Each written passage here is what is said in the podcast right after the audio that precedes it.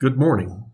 This is Tommy Ray, and we are in episode 79 of Water Rights Laws, Guns, and Money.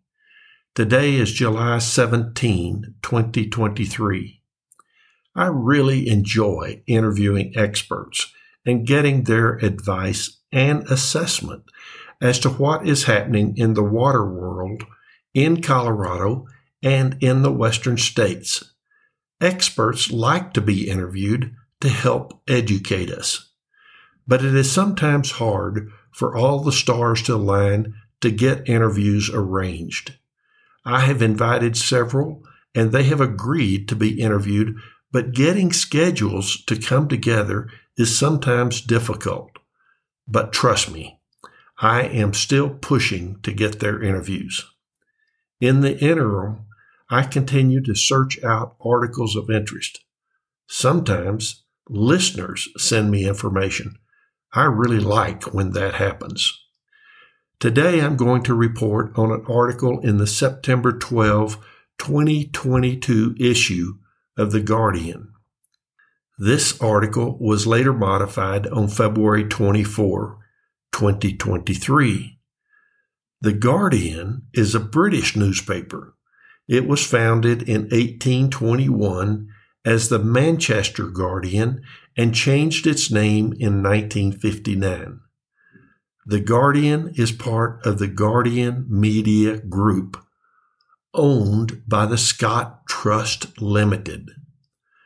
The trust was created in 1936 to, quote, secure the financial and editorial independence of the Guardian in perpetuity and to safeguard the journalistic freedom and values of the Guardian free from commercial or political interference. End quote. That's a great goal. Profits are reinvested in its journalism rather than distributed to owners or shareholders. I think that's interesting.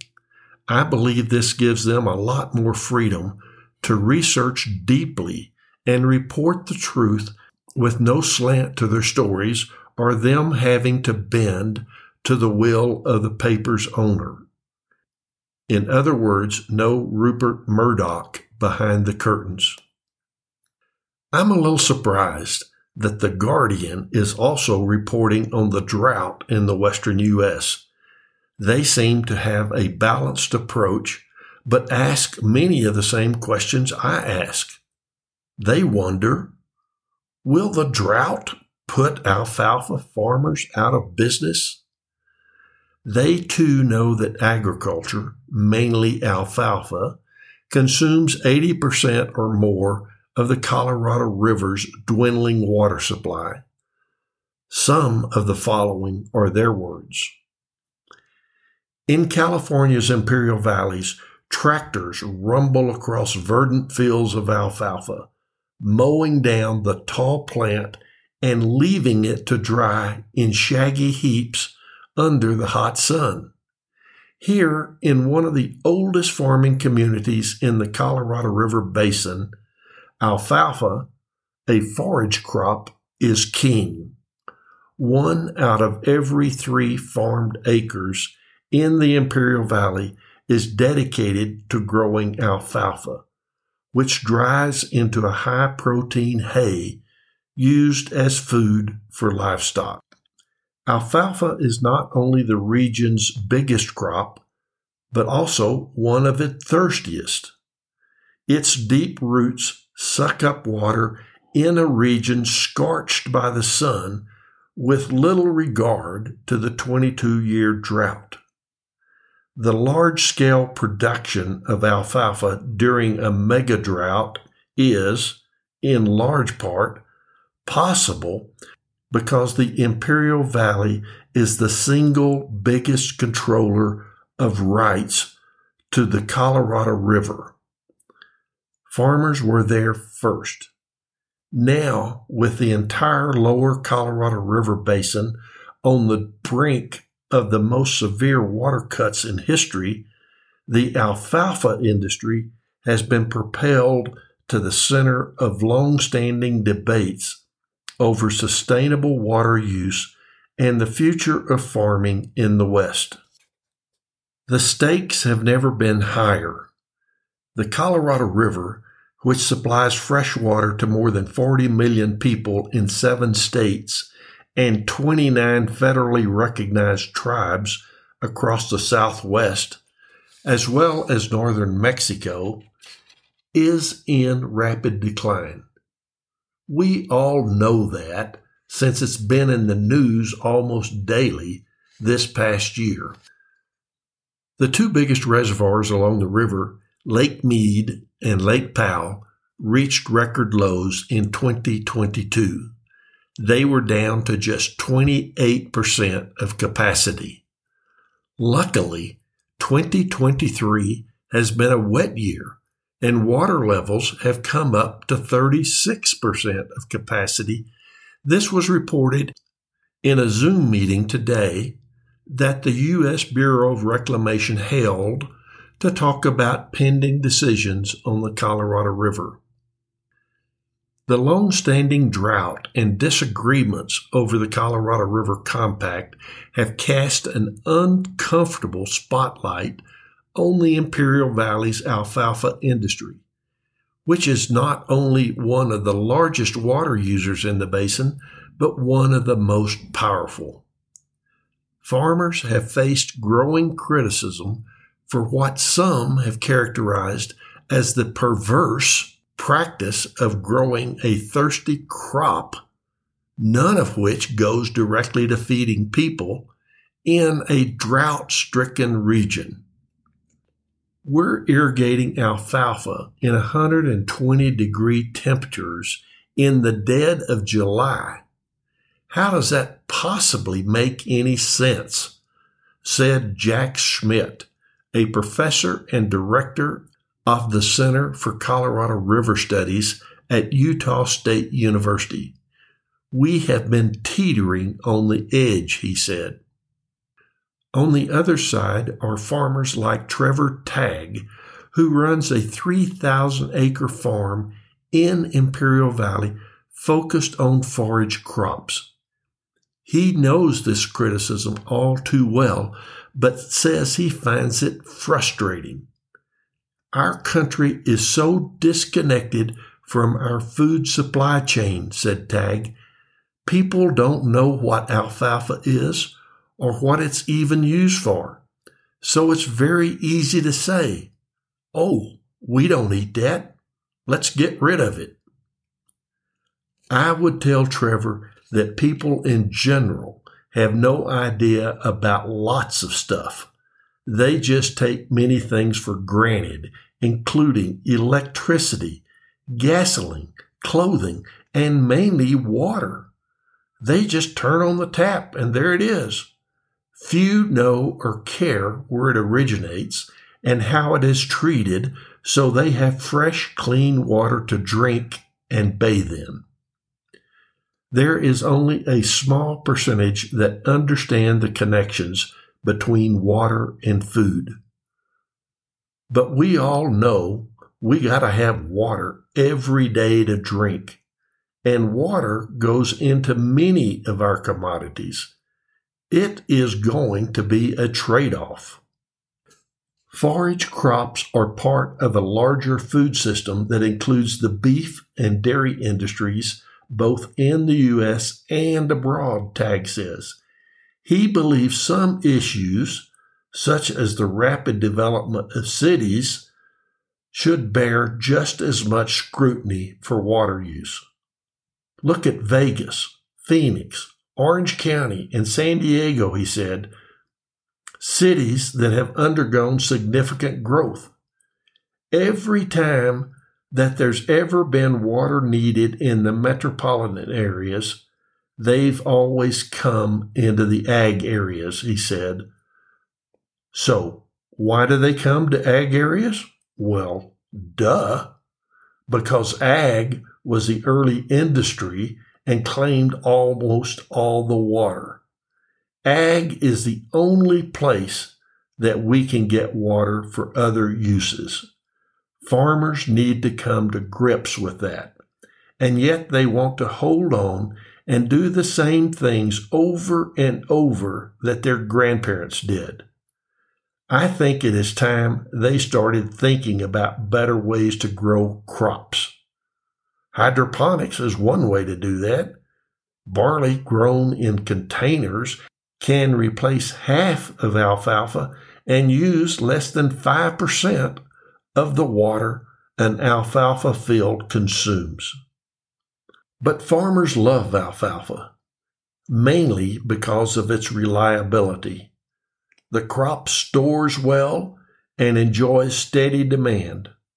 But while alfalfa remains a dominant crop in the Imperial Valley, acreage dedicated to alfalfa production across California has fallen significantly over the past two decades, in part due to the rising cost of water. Wait, did I hear that right?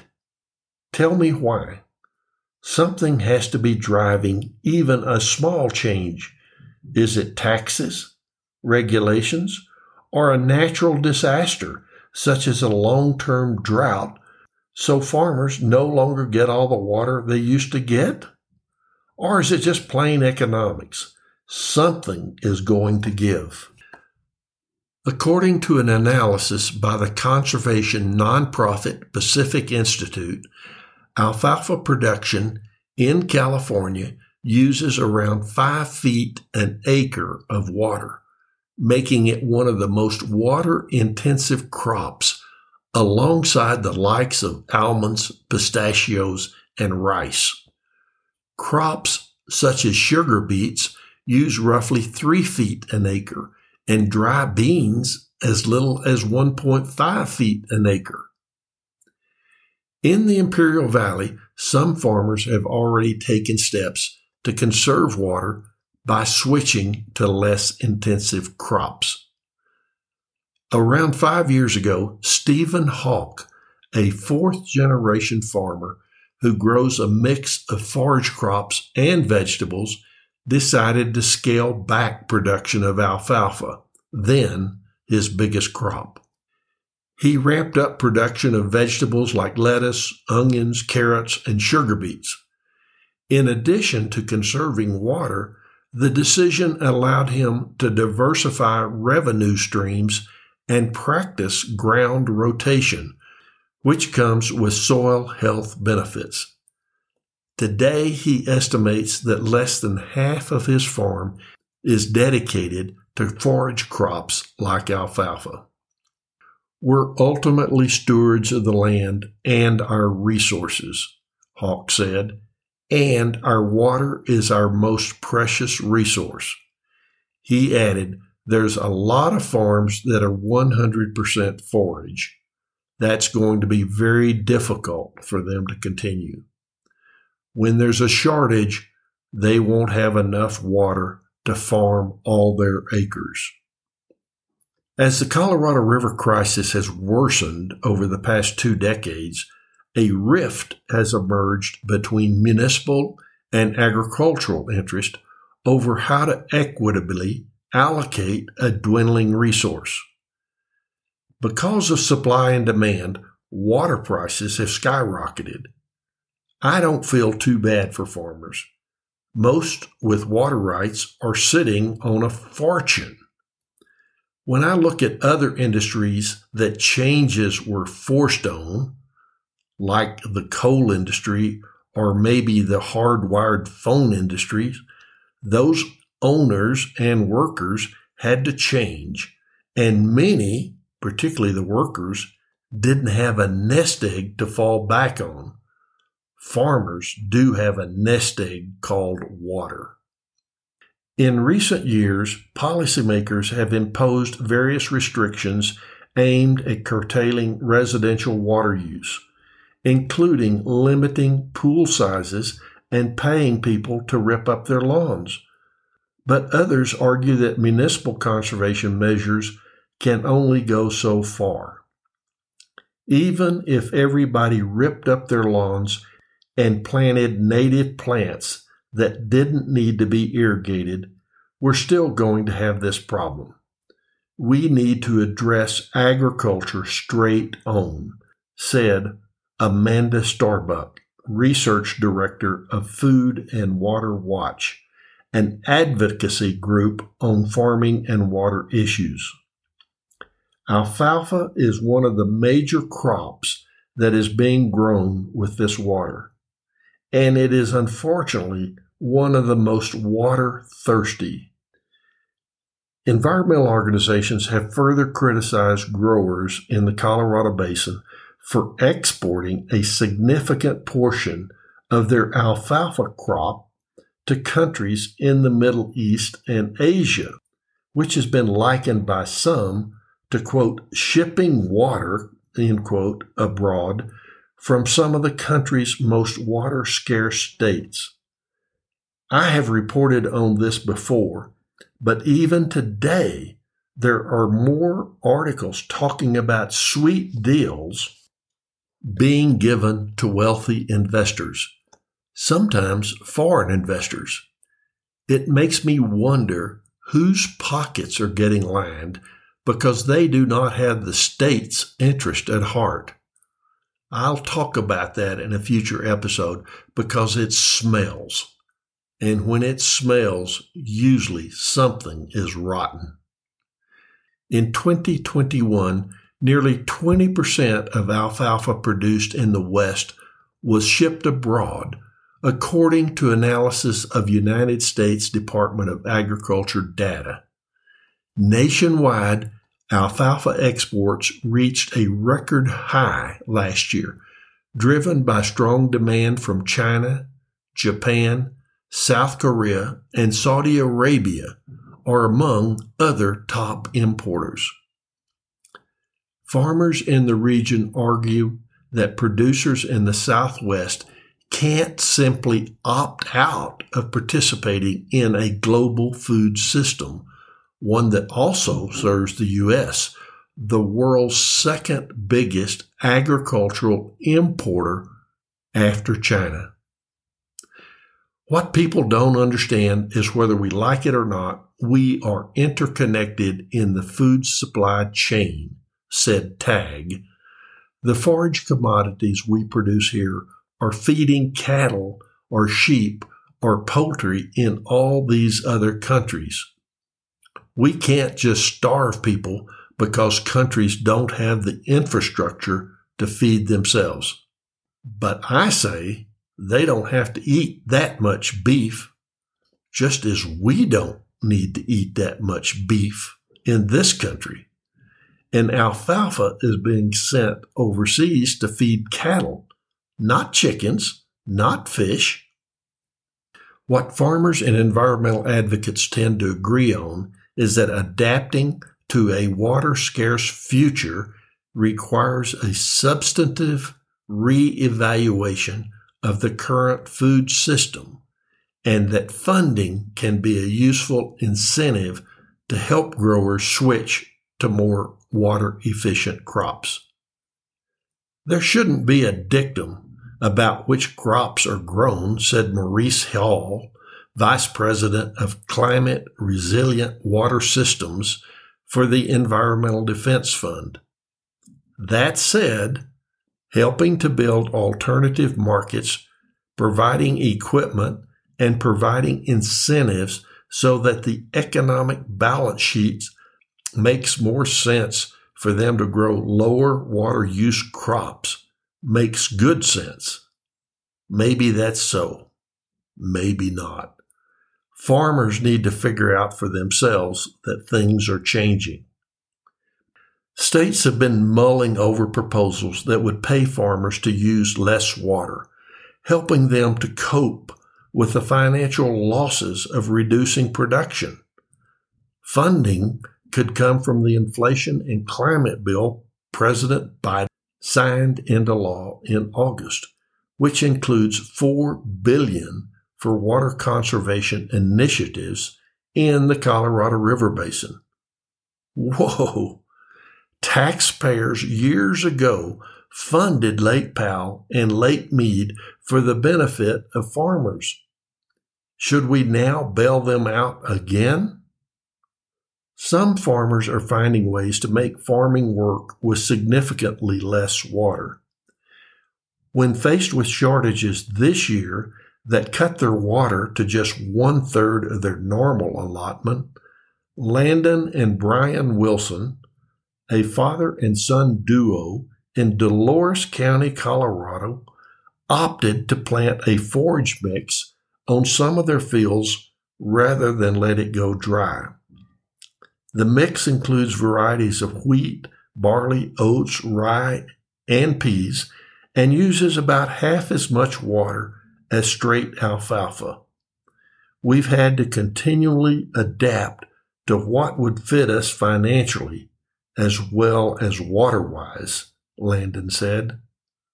Good for the Landons. It's the kind of change that farmers are saying they all might have to make in the coming years, if not by choice, then by eventual necessity. I've seen how dry everything is, said Hawk. One day there's not going to be enough water. Our ground is worthless if we don't have the water to farm it. So true. Everything is worthless if we don't have water to support it. To me, water is clearly our most precious resource. But as long as it snows, we're going to have mountain streams to sit by. And my mountain stream does not have a smell emanating from it like some of the shenanigans going on in Arizona and Southeast California.